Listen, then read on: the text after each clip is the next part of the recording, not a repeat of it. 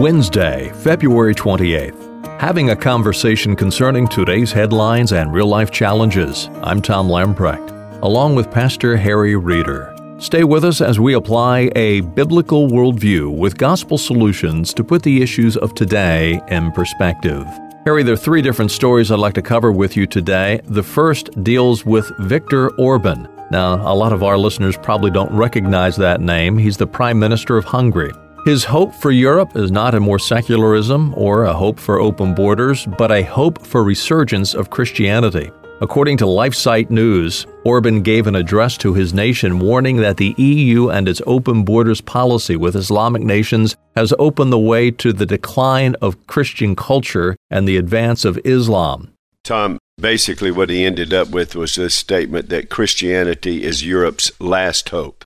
Thank you for the open door, but Christianity is not Europe's last hope. Christianity is Europe's only hope. And that's what's happening in a secularized culture, which is about 20 years down the road from the United States if the continued success of the sexual revolution and the secular elite that promote the sovereignty of man over the sovereignty of God, that man is the measure of all things and what he desires and what he wants, that unrestrained death spiral of a culture. Now, I don't know what's happening in the Prime Minister's personal life, but it doesn't seem to be coming out of a personal spiritual awakening, but just an assessment that the current immigration policies are bringing in waves of Islamic immigrants. It's not that many Europeans are being converted to Islam, but that they're being overwhelmed by the immigrants that are coming in. That means the leftover remnants of the effects of Christianity and the culture of Europe in general and Hungary in particular, where he is the prime minister, is such that he sees utter destruction of what is happening in the social fabric of the nation.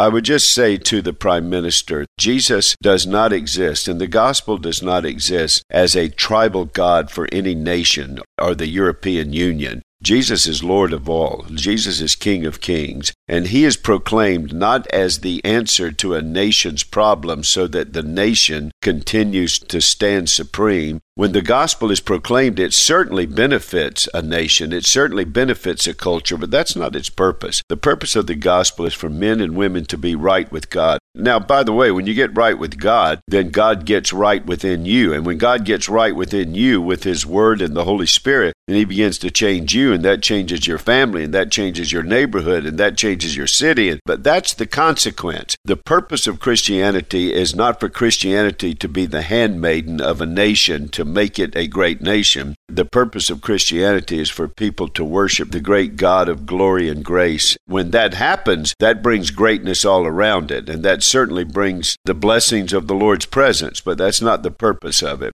So it's not simply that Jesus is the answer to a failed immigration policy. It's Jesus is the answer to sinners. And when sinners are saved, then their lives are changed from the inside out, and that changes everything around them. Well, Harry, the opposite is also true. Fox News is reporting San Francisco, which has a reputation as one of the prettiest cities in the world, a recent survey of more than 150 downtown blocks in San Francisco has revealed some staggering statistics and some unfortunate findings, including streets covered with garbage, human excrement, and hypodermic needles spread across the city. Tom, it's very interesting. I will not name the three cities, but there are three cities that, as I have to travel various places to fulfill my calling, there are three cities that I utterly feel the oppressiveness of darkness, just moral darkness when I step into those cities. I will tell you, San Francisco is one of them, which breaks my heart for the city. I want the city to be won to Christ. I've been very disappointed that two church planting initiatives in San Francisco have actually been absorbed by the culture instead of standing firm for Christ.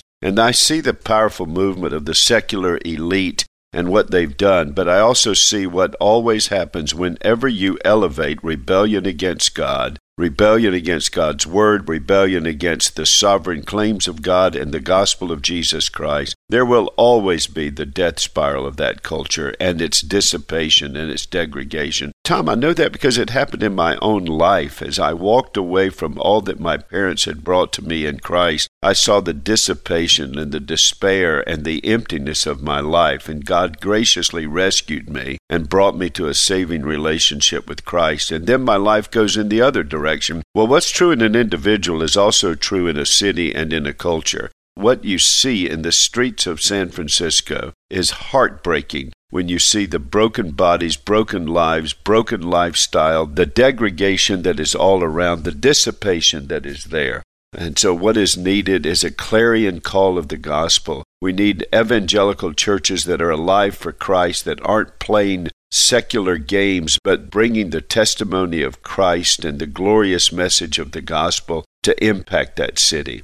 That city's problems are not going to be resolved by renouncing being a sanctuary city. What we need to see is the movement of the gospel that enables men and women to renounce sin and turn from it and trust in Christ as Savior and live for Christ, and then see what will happen in that city by God's grace. If I could just draw a parallel, the Prime Minister of Hungary is turning to Christianity because of the effects of the open borders of immigration policies. But in San Francisco, what you see is the attempt to say our lives and our city are going to be open borders to do anything we want.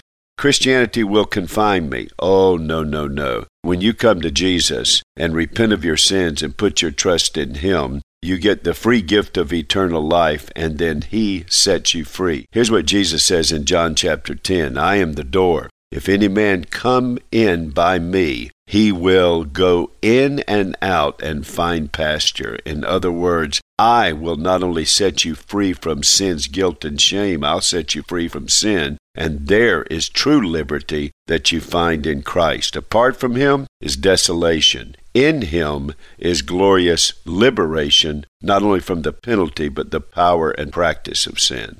Harry, we do know when churches do stand up for what is right, as reported in Breitbart News last week, the Metro City Church, which has campuses in Riverview and Taylor, Michigan, they were putting together a workshop on biblical sexuality. The pastor there said that the response from the community has been unbridled hate and vitriol. Right, death threats, threats of lawsuits, assault. This church, I don't know all of the dynamics of what they're doing in these seminars that they were offering, but if you attempt to invade the cultural commitment to the sexual revolution and self gratification and its abuse of sexuality from a gift within marriage to a unbridled commitment to self gratification. Once you do that, you are going to get the ire, anger, and focused and focused power not only of the culture, but the fascist power of the state is going to be brought to bear against you. The reformers faced the threats of the state and the government and monarchies. So can we, but just remain faithful to Christ. If you're going to be a Christian in the present sexual revolution that is driving our culture at the moment, if you attempt to bring the gospel of Jesus Christ, who saves sinners, and the love of Christ to them, to call them to repentance and to receive the gift of eternal life, unless the Lord goes before you and gives eyes to see and ears to hear, you're not going to be met with open arms. There's nobody going to throw a parade for you. What you need to do is remain faithful, even upon the threats that come against you. And believe me, you will not be able to hide. If you're going to be a committed Christian, and if you're going to commit yourself to Jesus Christ and the Great Commission and the Great Commandment, you will be tested to see if you will be faithful. This culture will not tolerate the gospel of Christ. But that does not stop us. We aren't asking for toleration. We will simply, even if it cost us our lives, engage in the proclamation to the world and to our cities and to those who are broken by the sexual anarchy of the sexual revolution. No matter what is brought against us, we will bring him to you. And when he is lifted up, he will draw sinners to himself. Harry, as we close out, let me remind our listeners they can subscribe to Today in Perspective. It's easy. When your iTunes icon on your tablet or your smartphone, type in Today in Perspective with Harry Reeder. Each and every weekday, when your podcast icon will automatically download a new edition of Today in Perspective. A great way to stay in touch, a great way to never miss an edition of this podcast. We'll do stop by again tomorrow, Thursday, as we continue our conversation and as we apply a biblical worldview to put the issues of today in perspective.